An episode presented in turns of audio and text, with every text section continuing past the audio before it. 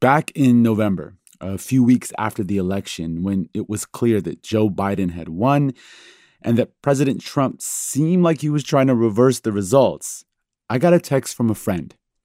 It read in all caps We are in a coup. Being a habitual skeptic, honestly, I just laughed. I thought, yes, things are really wild.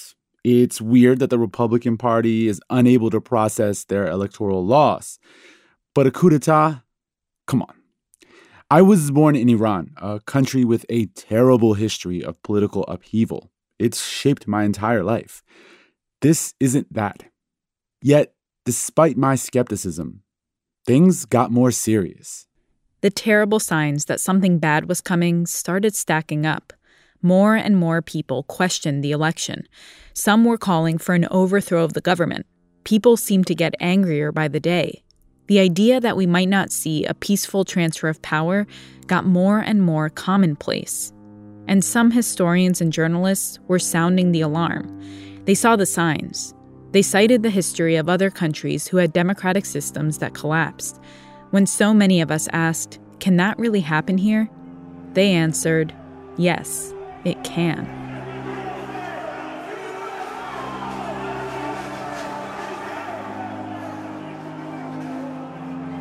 And finally, on January 6th, those ominous predictions came true.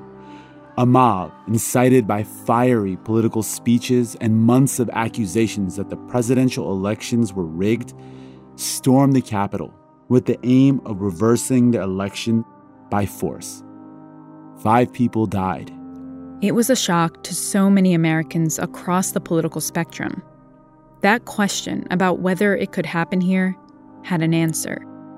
Yes, it could. But maybe the question was the problem. Maybe the stubborn exceptionalism of living in a country that constantly bombards itself with positive tales of past greatness forced us to ask that question. Maybe it blinded us in a way it didn't blind some of those historians and journalists, because they understood the lessons of history and could see things many of us could not. In the next two episodes of Throughline, we're going to take a big step back and have a conversation with two different experts from very different backgrounds about the larger historical forces that have brought us to this moment of division and dysfunction. Today, we start with a historian who has been warning serious political violence could happen here. Well, as you kindly remember, I was saying for months that something like this would happen. And I went to print in October saying that if you vote for Trump, what you're doing is participating morally in a coup d'etat because a coup d'etat is going to follow his electoral defeat. This is Timothy Snyder. I'm a history professor at Yale University. Timothy specializes in the history of fascism in 20th century Europe. He wrote a book called On Tyranny. And after the January 6th insurrection, published an essay in the New York Times called the American Abyss. January 6th, honestly, for me was a bit of an anticlimax because I, I mean, no is a strong word, but I, I would have been very surprised if it hadn't happened. We spoke with Timothy before President Biden's inauguration to try and understand his perspective on this moment in its historical context, to get away from quick reactions and take a more sober look at what is happening. But as Timothy reminded us, even that is not going to be easy. As a proper historian, I can only say that like in in 50 years we'll understand it a lot better than we than than we do now.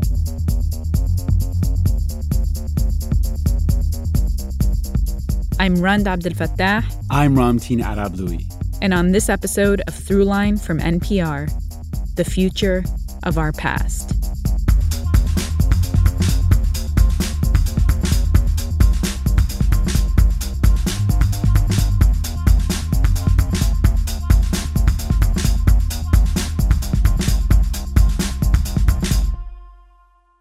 Hi, this is Mary Stewart from Albuquerque, New Mexico, and you are listening to Throughline from NPR. Thanks for the show, guys. This message comes from NPR sponsor Teladoc. Teladoc is here for you with 24 7 access to board certified doctors who can diagnose and treat non emergency conditions like sinus infections, allergies, rashes, and more. And Teladoc's doctors can, where authorized, call in a prescription to be filled at the pharmacy of your choice. Download the app today or visit teladoc.com/npr. President Biden campaigned on uniting the country. He now takes office just weeks after a pro Trump insurrection. The NPR Politics podcast is there every day to break down the transition of power as Biden takes the reins in Washington.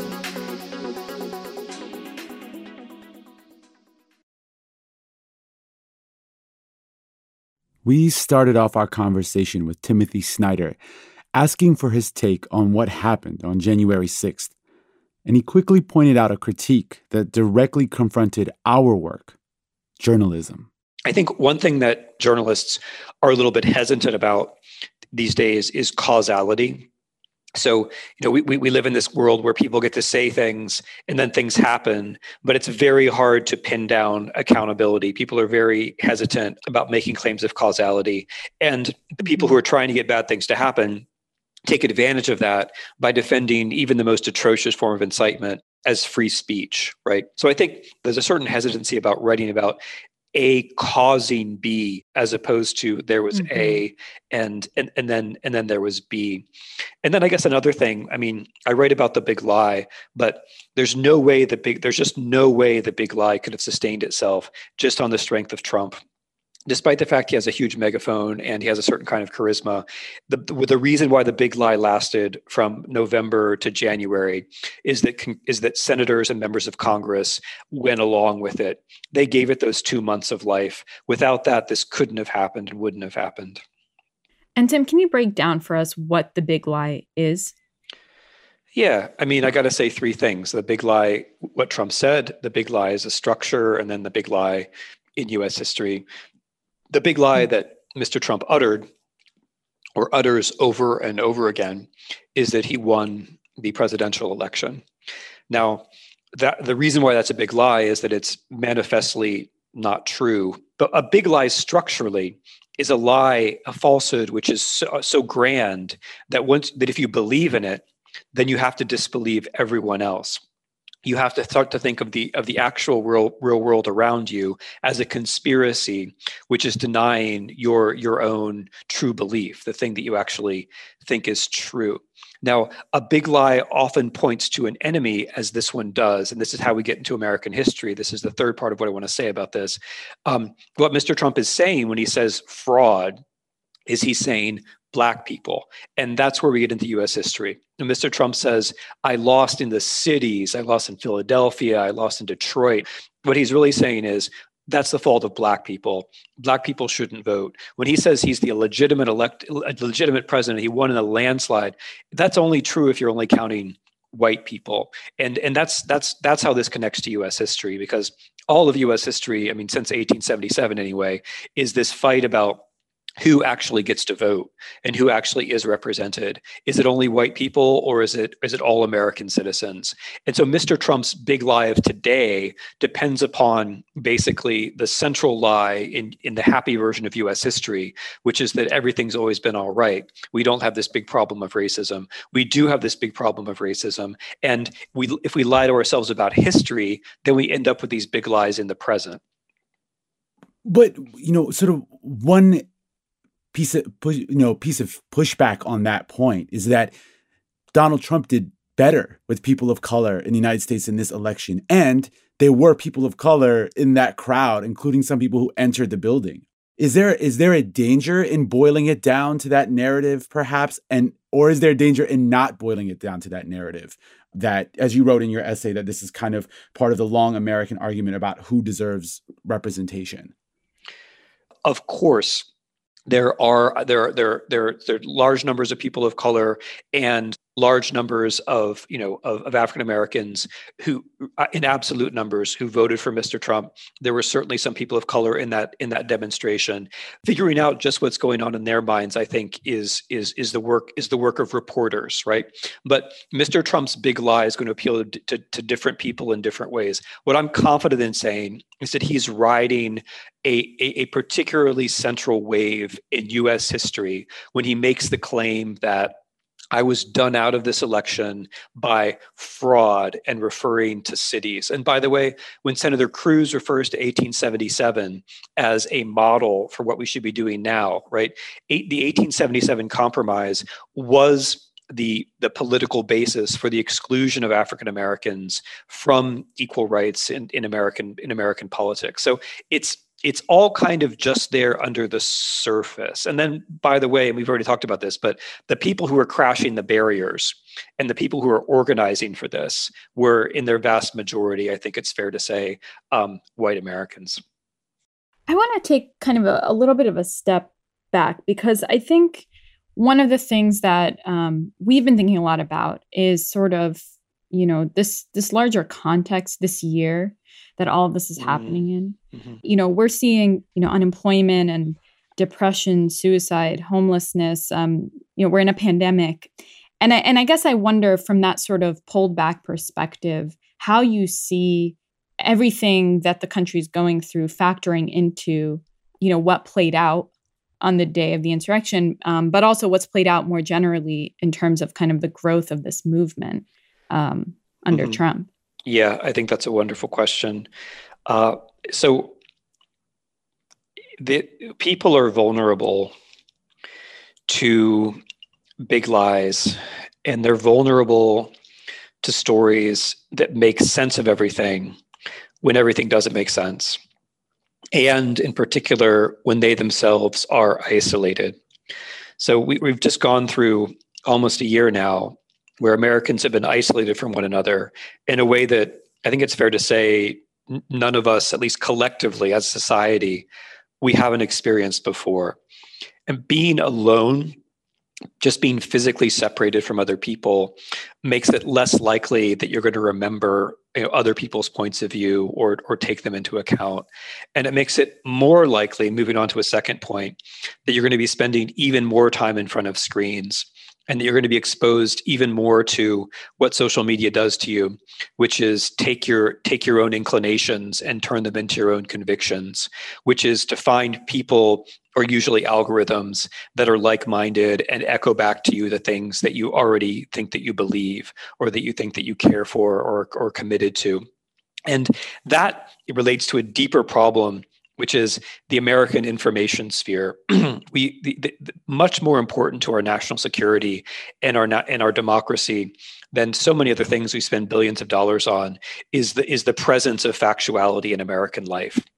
It's mm. just much harder for big lies, conspiracy theories, polarizing arguments to get through to people if they're living in a world where they have local news, where they know reporters, um, where they're concerned about the things which actually matter to them, like is there mercury in my water, or is my school board corrupt, or is this new local politician taking bribes? Those are the things, the kinds of things that people used to know and now we don't because most of the United States is now, technically speaking, a news desert.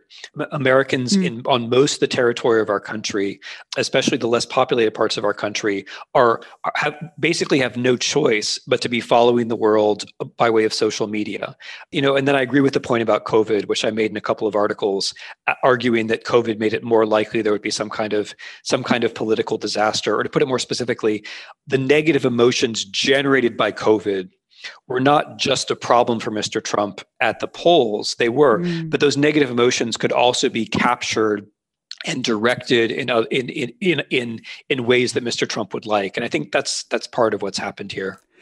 But but you know to build on that, um, there since the 2008 ho- housing uh, crisis, there does seem to be legitimate reasons why many people in America distrust elites and distrust the media and distrust uh, the policy uh, structure and the chattering class. Do, how much do you think, given from a historical perspective, perspective of what has happened in other countries in the past, how much does that alienation or that feeling of uh, distrust feed into what we're seeing today? I think you you put it nicely. I mean, I think we what's happened is that we're switching from being a trust society to a belief society in a trust society, you realize that people have different views, but everyone has roughly the same access to the same sorts of information. And maybe even everyone has at, at, some basic level similar commitments. And so you can trust a stranger.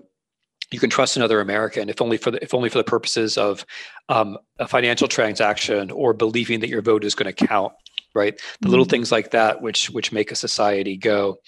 We're shifting into being a belief society where you don't recognize other people unless they already believe the things that you do. You're not willing to try to persuade them of the things that you believe. It's either yes or no. It's binary. You're with me and or, or you're against me. And this is connected to the media problems that we were talking about before. It's also connected as i think you're suggesting to inequality when people talk about the media, they're talking about people who are far away, right? Who, who don't care about them, who are making lots of money showing up on television. Um, and in some measure, I think they do have a point. And I think also inequality plays into this because inequality makes it much harder for a lot of Americans to imagine that their children are going to have better lives than they did, which has always been the American dream. And of course, you can try to solve that problem. You could support unions rather than breaking them. You could support health insurance rather than breaking it, and so on. But what Mr. Trump has done with that problem is that he's encouraged people to personalize it. The reason why the American dream is dead is the migrants, or it's the Chinese, or you know it's the quote unquote elites um, the reason for it is mm. affirmative action the black people are jumping the line. Those kinds of arguments personalize this experience of inequality and then turn it you know turn it towards this kind of angry resentful politics.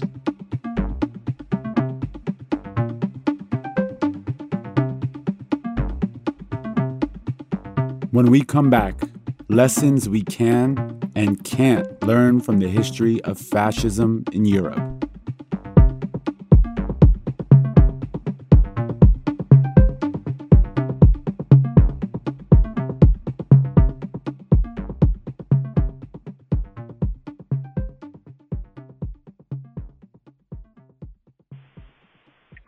this is Aaron from Chicago, Illinois, and you're listening to Throughline from NPR.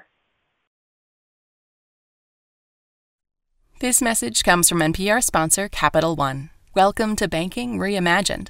Capital One checking and savings accounts have no fees or minimums, and a top rated banking app that lets you manage your money anytime, anywhere.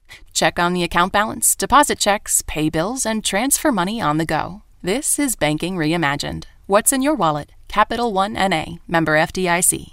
As soon as you wake up, you need the latest. That's why Up First is here. It's NPR's morning news podcast. In just 10 minutes or so, you can start your day informed. Listen to Up First on the NPR One app or wherever you get your podcasts.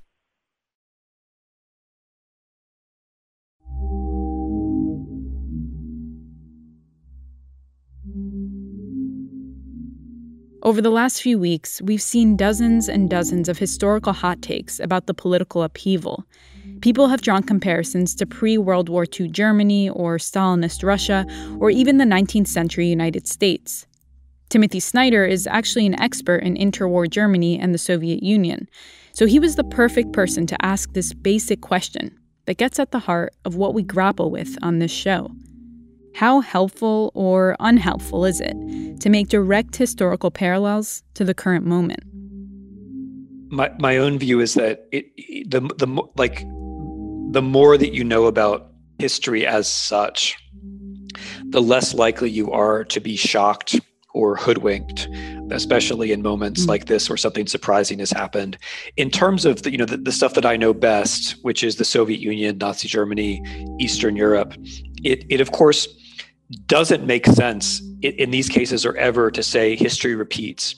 Because if you say history repeats, you're basically saying what human beings do doesn't matter because somehow there are larger forces making things repeat.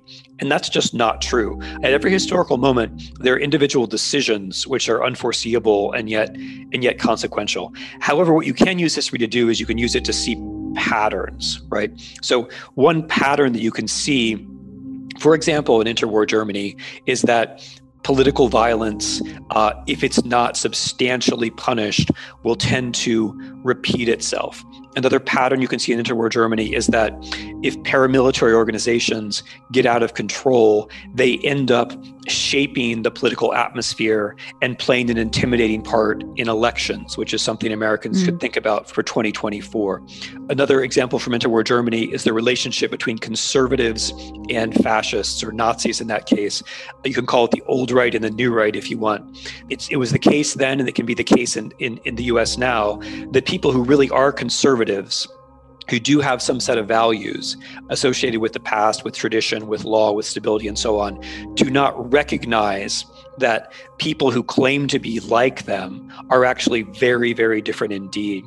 And then old right conservatives can end up making decisions that allow a new right, people who don't care about institutions, people who care about much more radical visions, can allow them to come to power. I mean, that's broadly speaking the story of 1932 and 1933 in Germany.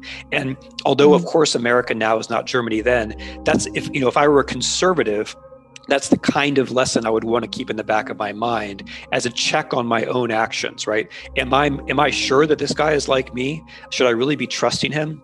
Should I be telling the same lies that he's telling? Or maybe I should make a break.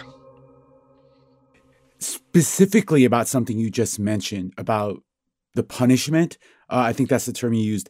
Right now, I think people in America, including the political class, are figuring out how to respond to the the kind of the insurrection and the movement surrounding it.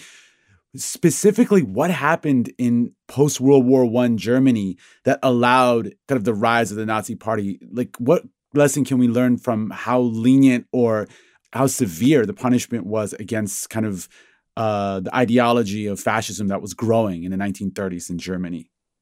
Yeah, I mean, honestly, I, I would rather answer that one just with respect to us because I think we have a specific problem in the United States with um, with the impunity of of people at a certain at a certain level of wealth and and then in Mr. Trump's case power although it's it's blurred here I mean part we we have a, a, a fairly functional rule of law society but every American also knows that certain kinds of people aren't going to go to prison, or at least not for very long, for certain kinds of crimes, even though those crimes might be much worse than the sorts of crimes that other sorts of people will go to prison for for much longer terms. And I think we're now seeing, you know, this has been true for a long time. And Mr. Trump basically up and said it, right? When he says, I could shoot somebody on Fifth Avenue and nothing would happen. And once people have that mm-hmm. idea that I can't be punished, that spreads. The, the word punishment is probably not the right word, but the, the, the, that people should bear legal responsibility is very important. And Americans aren't going to take that seriously unless it starts from the top down. Or put it a different way, I mean, part of Trump's magical appeal, um, his part of his non-democratic appeal, his mythical appeal, his charismatic appeal, and frankly his fascist appeal, is this idea that he's above it all, that nothing bad can ever happen to him, that he that he has some kind of you know superpower which prevents ordinary facts or ordinary laws from touching him. And that, mm-hmm. that's why I personally think it's important that this be proven not to be the case. Hmm. I mean, even just the language you're using to describe him almost mythical and kind of like almost bigger than life, right? I mean, I think this big lie, which we've described, which you've described, I mean, it becomes greater than the lie itself at a certain point, right? And and it and it becomes greater than even the person who introduced the lie. And so I wonder what you think the power of the lie is you know with trump out of office? Like what what what does it become um, independent of him? That, that's a great question because of course you're right that the big lie isn't necessarily connected forever with the liar. In germany there was a big lie about the end of the first world war and the big lie was the jews did it we were courageously fighting on the trenches, but the Jews um, and the left, back behind the front lines on the home front, they sold us out. They betrayed us. They stabbed us in the back. We never mm-hmm. really lost this war. It was taken from us. That was a lie which was told by a number of people in Germany starting in 1918, including Germany's highest commanders. But notice it's 15 years later um, when Hitler comes to power in, in 1933. And that lie still has legs. Mm. It's now become no, less about the individual commanders, the individual battles, and more about the general situation. Whenever we lose, it's because we were stabbed in the back by Jews. I mean, so sadly, what you're what we're looking at now is Mr. Cruz and Mr. Hawley trying to take the big lie away from the big liar they're trying to see if they can ride this particular myth that Mr. Trump was stabbed in the back and make it the Republicans were stabbed in the back, the real Americans were stabbed in the back, and then take on its mantle for themselves. This is why it's, I mean, for me, it's so important that Republicans, whatever else they do, just start telling the simple truth about the election. Because if that part of the party, the part of the party which says we can only win with the big lie, if that part somehow prevails, or if one of those candidates becomes the candidate in 2024, then we're going to be doing this all over again. If you're telling the big lie, you're basically saying, I'm willing, I'm willing to try to take power by non-democratic means. You know, related to that, one thing is really interesting uh, in terms of a parallel to Germany, and you talked about this a little bit, is that uh, President Trump and his followers, but particularly President Trump, doesn't seem to have any cohesive ideology, um, like like many uh, fascist or pre-fascist movements did in the past. What do you make of that? That this that this has grown despite the fact that it doesn't really have like central tenets. Yeah, I mean that that's I, I, I think that's I think that's right, and I think that's one of the that is as you say one of the ways this is not like fascism. I mean, fascism had a story about the future of the nation. I mean, it was a, it was a, or the race really. It was a terrible, violent story. It involved war and seizing territory and driving away or exterminating others. Um, but it was a it was a kind of vision of the future. Trump has no vision of the future. That's that's really striking. And when I look at the, the seizure of the Capitol, I have trouble seeing a vision of the future in that too. I mean, besides a besides a future in which the same guy gets older and tells you the same lie for longer, right? Which isn't a particularly aesthetically impressive vision of the future. So I think what we're finding out is a big lie can function basically without substance. You know that it's it's more form than substance. It's about saying it's us against them.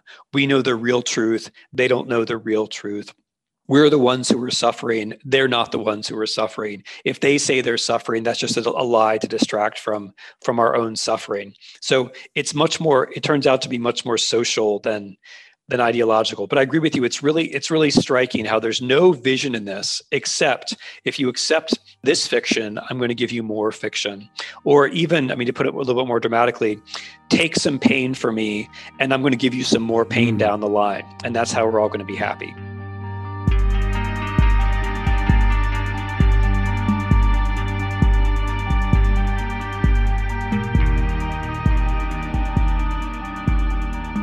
how lessons from history might help us fix our damaged political system when we come back.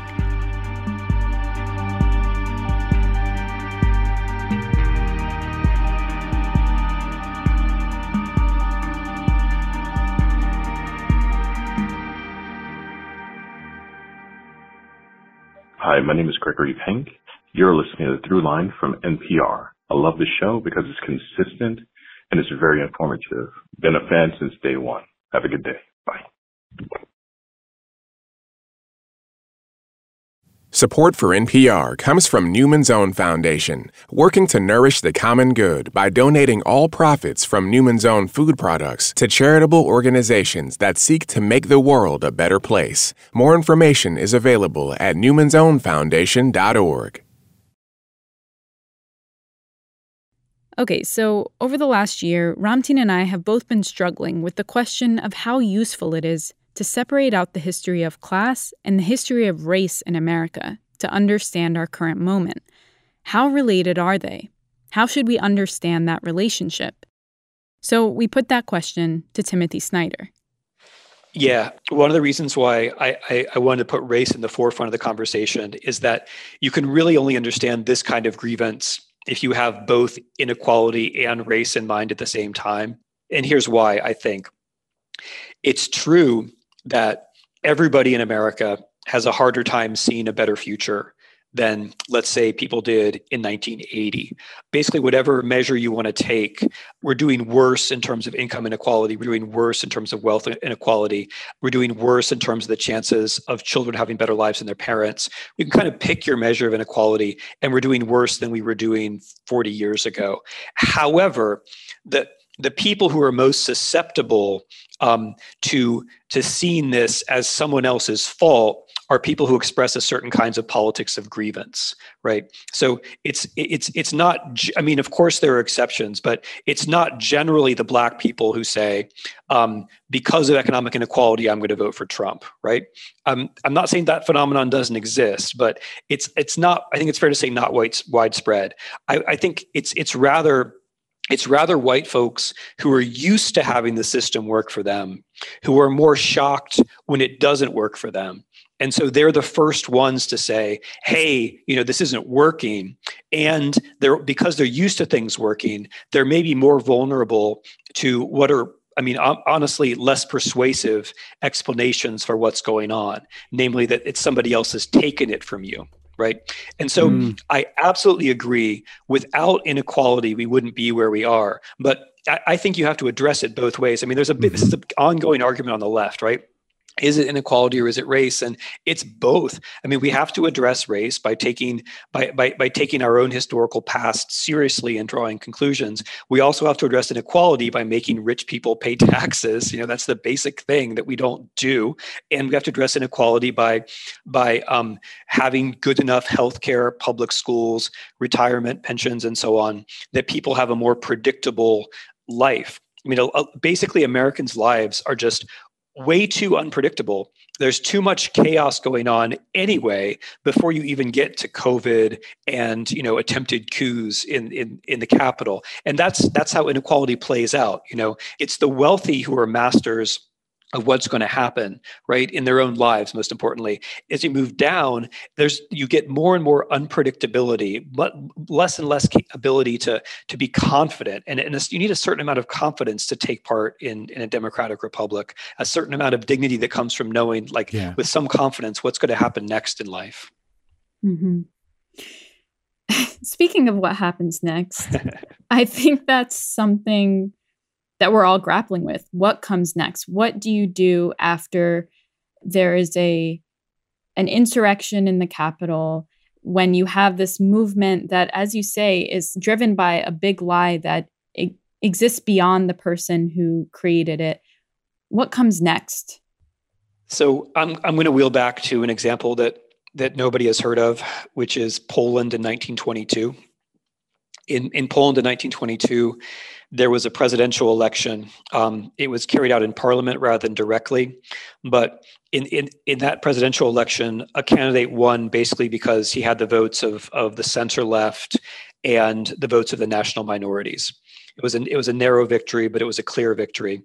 Um, that victory was treated by the right wing press as illegitimate um, he abuse was heaped upon him and a person who was let's say mentally vulnerable um, assassinated that president of poland. So here you have a kind of object lesson in in what you sh- really shouldn't do. You know you, you shouldn't say that people who win narrow victories or people who are elected by people who are different than you and so on are not legitimate. You shouldn't have media hate campaigns because people will take those seriously and act on them as we've as we've just seen. But as a historian here's what i want to say about all that. There's a reason why you haven't heard of 1922 in Poland. And it's not just that it was 99 years ago and in a different country. It's that in the writing of Polish history itself, this story, important as it was, was never treated as a serious turning point. It was treated as an aberration. And because it was treated as an aberration, people didn't take seriously enough the intolerance and, in this case, the anti Semitism that had a lot to do with the event.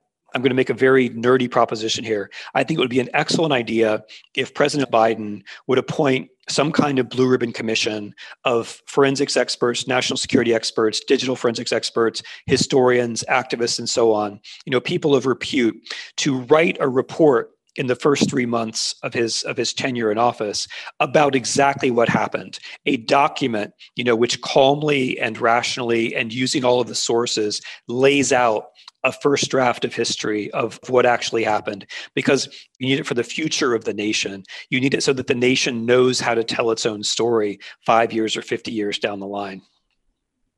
Mm. um i mean where do you think um, all I mean, as we've discussed there's there's a lot of factors contributing to you know this politics of grievance that you've talked about. So now where do all these grievances um, and ideas go? They're not they're not going anywhere fast. There's no easy solution to this. I mean i, I, I can point to i can point to, th- to to three things though that are helpful. Number one you do sometimes need to be shocked when you believe something that's very damaging and wrong, sometimes it helps to be shocked. I mean, in the fascist example, people stopped believing when the leader looked weak. And I'm afraid something like that is probably pretty important for Americans as well. You, you have to realize that this guy is not actually a demigod. You have to realize that he's just human and you know in some ways all too human. It, that kind of a shock you know the recognition that oh this person is not hmm. actually on an international selfless crusade to save us all from pedophilia. This is just kind of a guy. This is just a flawed person. So i think a shock is going to be necessary. Number 2 the welfare state is really important healthcare is really important. Supplying people with healthcare isn't immediately going to change their political views, but it does create a, a, sense of stability and predictability, which makes it easier for all of us to calm down and listen to one another. It, mm-hmm. it reduces the amount of overall anxiety and fear which is out there in our political ecosystem and, and, and gives democracy something like its chance. And the third thing I've already mentioned people who have responsibility need to take responsibility and just speak the truth. I don't agree with Ben Sasse about a lot of things, but he's been telling the truth about the election, right? Liz Cheney has been telling the truth about the election. Mitt Romney has been telling the truth about the election. These people have taken responsibility, you know, for an affair larger than themselves and just spoken the truth. And if if people speak the truth, um, it won't make you know those tens of millions of people go away, but it will make it harder for them to think everyone's on my side.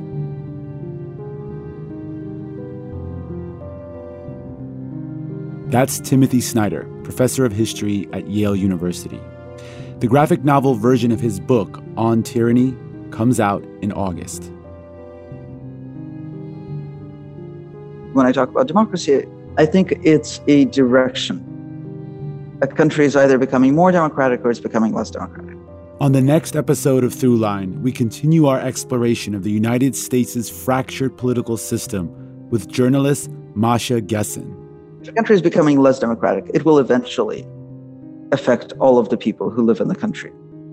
Something is either expanding or is getting smaller, smaller, smaller, smaller.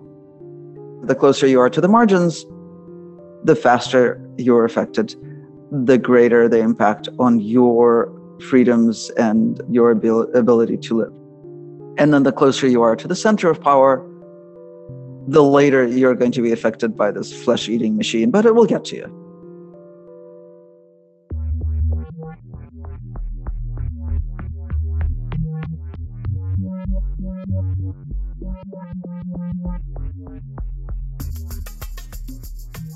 That's it for this week's show. I'm Rund Abdelfatah. I'm Ramtin Arablouei, and you've been listening to Throughline from NPR. This episode was produced by me. And me and Jamie York, Lawrence Wu, Laine Kaplan Levenson, Julie Caine, Victor Yvellez, Parth Shah. Fact checking for this episode was done by Kevin Vogel. Thanks also to Yolanda Sangweni, Beth Donovan, and Anya Grundmann. Our music was composed by Ramtin and his band Drop Electric, which includes Anya Mizani, Navid Marvi, Sho Fujiwara. Also, next month, Throughline Trivia is back. We're celebrating Black History Month with three rounds of trivia inspired by some of our favorite Throughline episodes. Join us and our trusty co host, Terry Simon, on Thursday, February 11th at 8 p.m. Eastern. RSVP and find all the info you need at nprpresents.org. Thanks to the History Channel's The Food That Built America for their support of this event. See you there. And as always, if you have an idea or like something you heard on the show, email us at throughline at npr.org or hit us up on Twitter at throughlinenpr. Thanks for listening.